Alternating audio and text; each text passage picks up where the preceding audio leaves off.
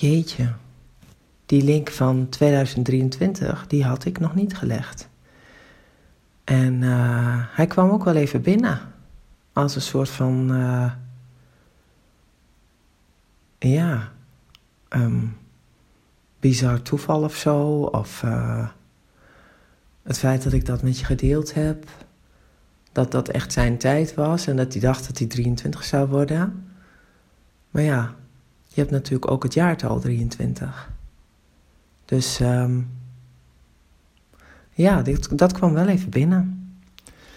En natuurlijk uh, kun je daar van alles van denken en kun je daar van alles over verzinnen. En uh, ben ik het helemaal met je eens als je zegt, ja, dat uh, zijn dingen waar je toch nooit grip op krijgt. En dat is natuurlijk ook zo.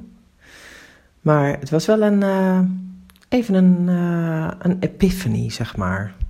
Dat is een grappig woord altijd in het Engels.